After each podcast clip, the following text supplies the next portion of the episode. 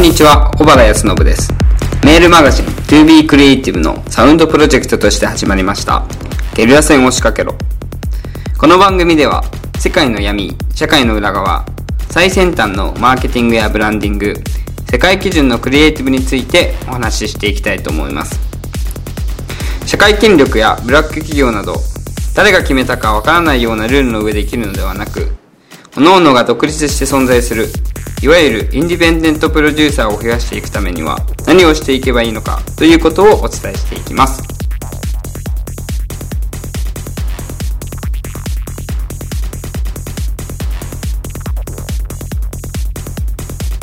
皆さんこんにちは小原康信ですゲリラ戦を仕掛けろ第5回ということで本日は経験を言語化しろというテーマでお伝えしていきたいと思います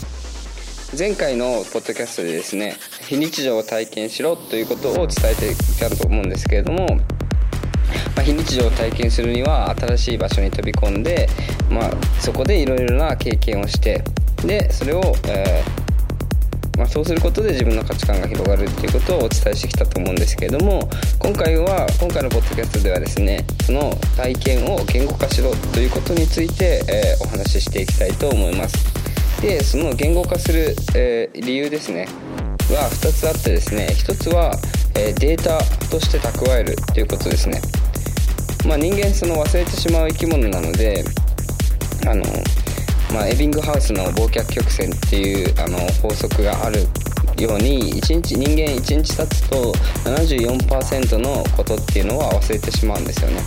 なのでそれを、えー言語化しておくっていうことがすごい重要になってきます。言語化をすることによってデータとしてつたつき、えーと蓄えておく。蓄えておいたことによって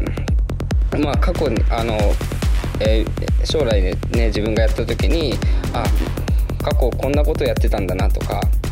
そんなことをやってた自分に自信を持ってたりだとか今までこういうことをやってきたんだなっていうことを振り返った時に自分に自信がつく。じゃあ根拠のない自信と根拠のある自信っていうのがあると思うんですけれども、まあ根拠のない自信っていうのはまあはったりだったりとかまあ、それは時には必要かもしれないんですけどま皆さんに持っていただきたいのはやっぱりその根拠のある自信。あのその過去に過去の自分の実績だったりだとかやってきたことに対して本当に自信を持って、えー言語化していっていただいてでそれが、まあね、自分の自信につながって何らかの行動を起こせたりだとか未来に対して自分が行動するって言った時にそこに対してマインドブロックがなんかなくなってたりだとかっていうことがあると思うんでそこに対して、えーと まあ、データを取っておくっていうのが一つの理由ですね。で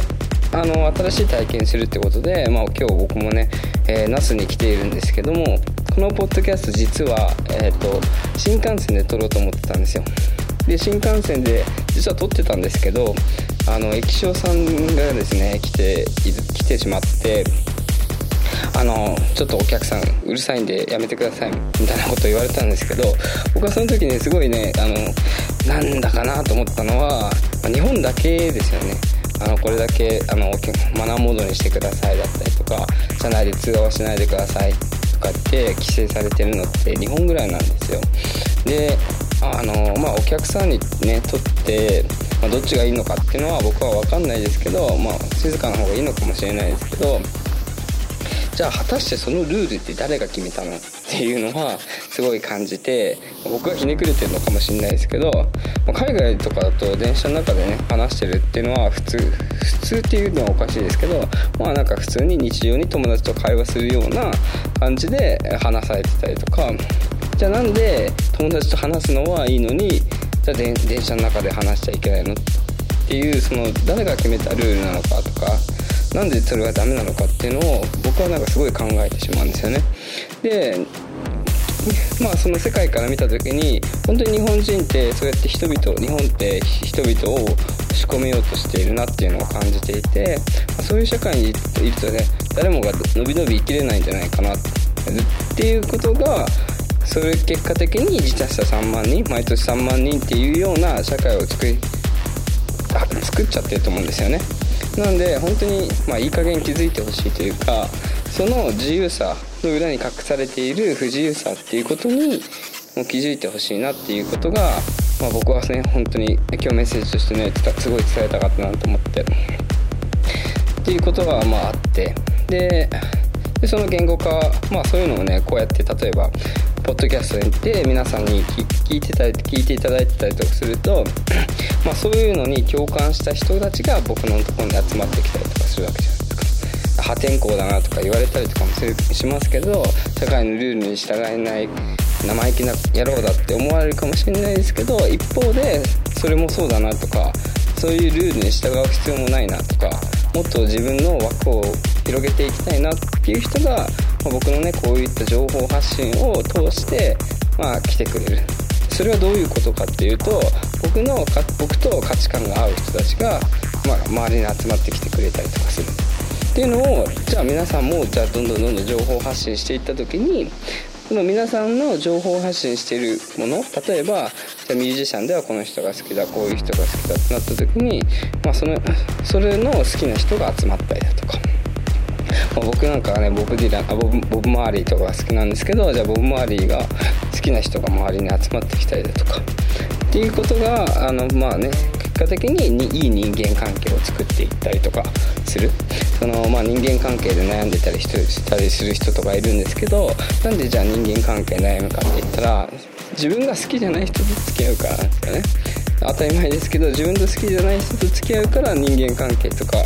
まあ、なんかこの人嫌だなとか。でも会社で働いてたりするとそういうのにそういう、まあ、例えば上司を選べなかったり同僚を選べなかったりするじゃないですか。っていうのがあるから、まあ、人間関係のいざこざが起きたりとかすると思うんですけど、まあ、そういうのじゃなくてね本当にじゃあ自分が社会にゲリラ戦を仕掛けていくインディペンデントプロデューサーになっていった時にで本当に情報を発信して自分がやりたいことを世の中に伝えて自分のビジョンを伝えていった時にあの やっぱりそこに共感してまあ集まってくれる人たちっていうのが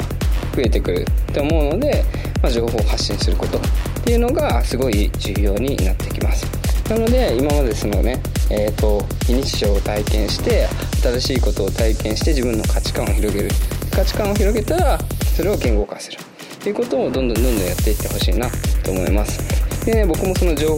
あの言語化するっていうことにおいてまあ本を出してたりだとかこうやってポッドキャストやってたりだとかしますんで。でえっ、ー、とちょうど昨日ですね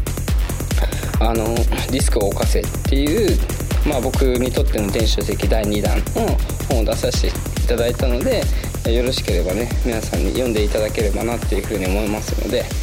まあリンクをえー、詳細はねリンクを貼らせていただきますのでそこから飛んでいただければなというふうに思います。最後は宣伝